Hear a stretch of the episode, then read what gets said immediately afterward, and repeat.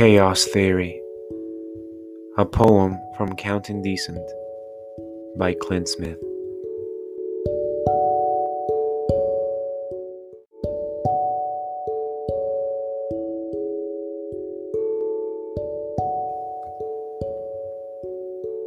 If 20 million years ago the butterfly flew in a different direction, do you think we would have met? Maybe we wouldn't have even been people. Maybe we wouldn't have even been us. You know? Maybe you would have been a tortoise, and I would be a raspberry. Maybe we would both be plants on opposite sides of the same coral reef, so that we could have been connected without ever having met. Maybe I would be an oak cut down to be the home that held you.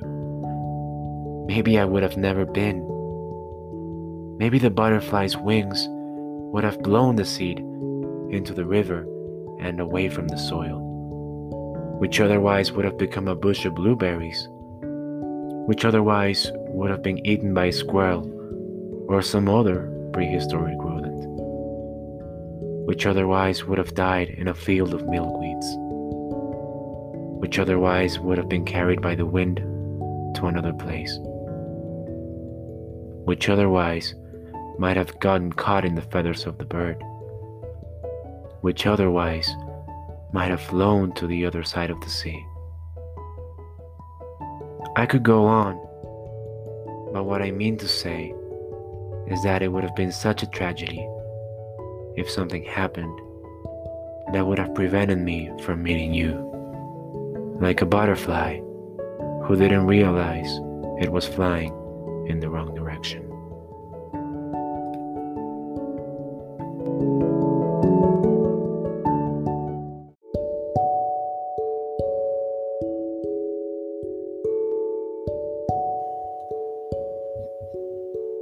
Smith is trying to be as visual as possible with this masterpiece of literary work. This is what grasps the reader's attention the most. Even though it uses strong factors of linguistic and rhetorical terms, such as anaphora in lines 23 to 35, with the phrase, which otherwise, repeating itself at the beginning of each verse. It wants to capture the optical and perceptible moments from the use of different poetic factors. This poem implements the use of paradoxes to contradict and contrast a part of the truth that makes the reader wonder if that truth is valid.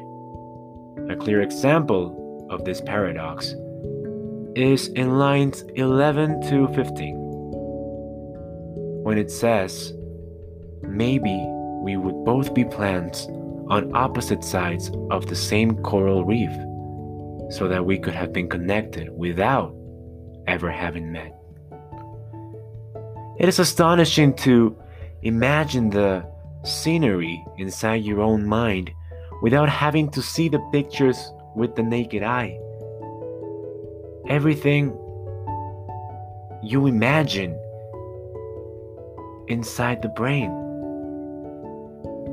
such as the river he mentions, the plants, the tortoise, the butterfly, the trees, and the comparisons and metaphors of nature given to oneself. The whole poem could be considered a metaphor, describing what would have happened if something as insignificant as the flap of a butterfly could make an individual become something completely different than a human being. We can see this example when Smith says, maybe we wouldn't have even been people. Maybe you would have been a tortoise and I a raspberry. And in other lines, we can see the same example. The symbolism that it brings to theories such as the butterfly effect is unmatched and confounded.